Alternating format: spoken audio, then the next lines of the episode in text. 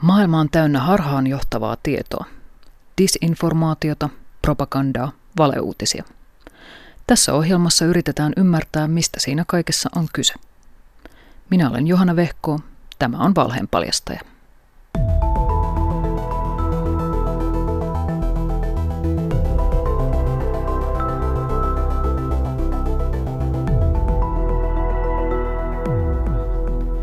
Mitä valeuutiset ovat ja mitä ne eivät ole. Valeuutisista on viime vuosina jauhettu kyllästymiseen asti. Niistä on puhuttu niin paljon, että lopulta ei enää tiedetä, mistä oikeastaan puhutaan. On aika palauttaa mieliin, mitä valeuutinen oikein tarkoittaa.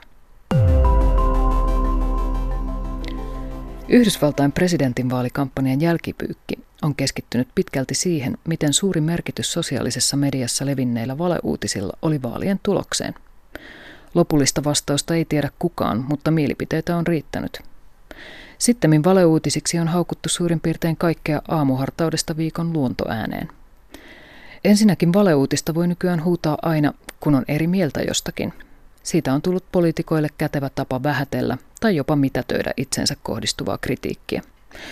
Yhdysvaltain presidentti Donald Trump on toistuvasti syyttänyt muun muassa CNN ja useita muita uutisvälineitä valeuutisten välittäjiksi. Ei kannata hämmästyä, kun samaa syytöstä kuulee Suomessa poliitikoilta, jotka eivät pidä itsestään tehdyistä uutisjutuista. Tyypillistä on myös väittää perinteisen median virheelliseksi osoittautuneita juttuja valeuutisiksi. Tällä logiikalla jokainen juttu, jonka perässä on oikaisu, olisikin valeuutinen – Oikaisu on ennemminkin näyttö siitä, että media on sitoutunut korjaamaan virheensä. Se kasvattaa luottamusta. Ammattimedia osaa tietenkin mokata monin tavoin. Se voi tehdä työnsä huolimattomasti, kiireellä ja huonosti. Se tekee virheitä ja silloin sen kuuluu myös oikaistanne. Se kärsii usein vauhtisokeudesta ja siitä, että joskus tarinat tuntuvat liian hyviltä tarkistettaviksi – Paljon parjatuilla klikin metsästysuutisilla on sama taloudellinen kannustin kuin valeuutisilla. Mitä enemmän jakoja ja klikkauksia, sitä enemmän rahaa mainoksista. Perinteiseen mediaan kuuluu toki myös laadultaan ja etiikaltaan kyseenalaisia julkaisuja, joiden on osoitettu keksivän uutisia päästään. Esimerkiksi osa brittiläisestä tabloid-lehdistöstä on tunnetusti epäluotettavaa. Kuitenkin demokraattisissa maissa ammattijournalistit ovat tyypillisesti sitoutuneita ammattietiikkaan, jonka mukaan uutisten on perustuttava faktoihin. Valeuutisen määritelmä on hyvin yksinkertainen. Valeuutinen on harhautustarkoituksessa tehty teksti, joka matkii ulkoisesti journalismia, mutta ei ole sitä. Tyypillisesti se on nimenomaan teksti, mutta se voi toki olla vaikka audiota tai videota. Valeuutinen on olennaisilta osiltaan sepitettä. Se voi sekoittaa tosiasioita fiktionsa, mutta ei pohjimmiltaan välitä tosiasioista. Valeuutisen tekijän motiivina on yleensä raha, joskus huijaamisesta saatava tyydytys ja toisinaan myös poliittiset pyrkimykset. Oikea journalismi on faktapohjaista.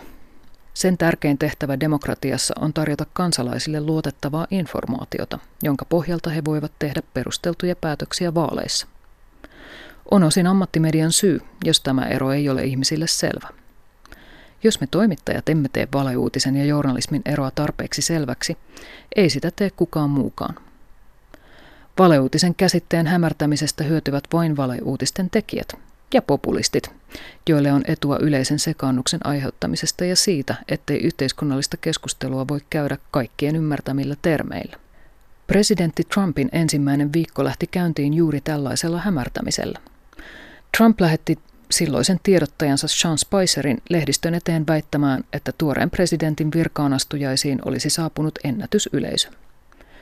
Lukuiset Barack Obaman ja Donald Trumpin virkaanastujaisten väkimäärää vertaavat ilmavalokuvat Washington DC:n keskustasta näyttävät kiistatta, että Obama kiinnosti huomattavasti suurempaa joukkoa. Samaa ovat todistaneet väkimäärien laskentaan erikoistuneet asiantuntijat. Seuraavaksi soppaa hämmensi Trumpin neuvonantaja Kellyanne Conway, joka kutsui Spicerin väitteitä vaihtoehtoisiksi faktoiksi. Nyt meillä on siis uusi termi valheelle, vaihtoehtoinen fakta. Suomalaisessa politiikan journalismissa valehtelusta on usein käytetty kaunisteltua ilmaisua muunneltu totuus. Näistä molemmista voisi saman tien luopua. Valhe on edelleen käyttökelpoinen ja tarpeellinen sana – Sitä pitää käyttää silloin, kun väitteet eivät vastaa todellisuutta. Näin tunnistat valeuutisen. 1. Tutki jutun julkaisijaa. Mikä on sivuston verkko-osoite? Monet valeuutissivustot jäljittelevät tunnettujen uutisorganisaatioiden verkko-osoitteita. Esimerkiksi cnn.com.de ei ole oikeasti CNN verkko-osoite, eikä abcnews.com.co vie amerikkalaisen uutisjätin ABC Newsin sivuille. 2. Tutki sivuston yhteystietoja. Useimmilla verkkosivuilla on About-sivu, jolla on tietoa julkaisusta. Jos nämä tiedot puuttuvat kokonaan, ota se hälyttävänä merkkinä. Annetaanko sivuilla toimituksen yhteystiedot tai päätoimittajan ja toimittajien nimet? Vaikuttavatko nimet todellisilta vai keksityiltä? Googlaa, löytyykö heistä tietoa verkosta. Entä postiosoite? Missä toimitus sijaitsee? 3. Tutki uutisen väitteitä ja kielen käyttöä. Älä lue pelkkää otsikkoa, lue koko juttu. Usein valeuutisissa käytetään tavanomaisesta uutistekstistä poikkeavaa kieltä.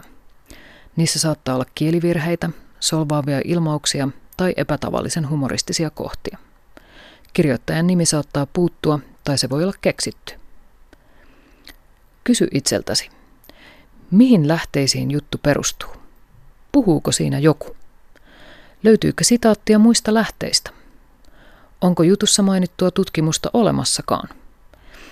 Jos jutussa mainitaan numeroita, perustuvatko ne varmistettuun tietoon? Onko jutussa linkkejä ja vievätkö linkit luotettaville sivustoille?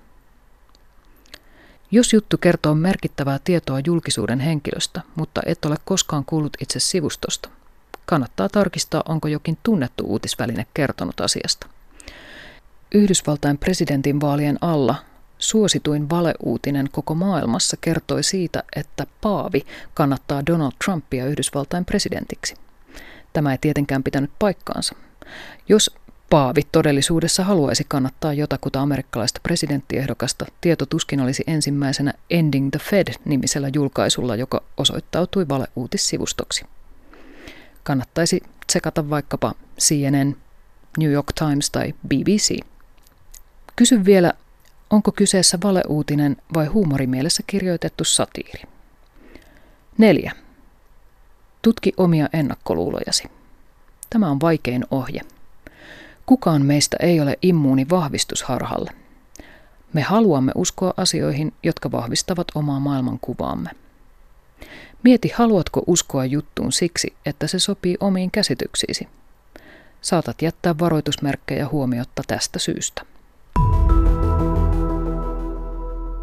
Lisää valheenpaljastajia löydät Yle Areenasta ja osoitteesta yle.fi kautta valheenpaljastaja.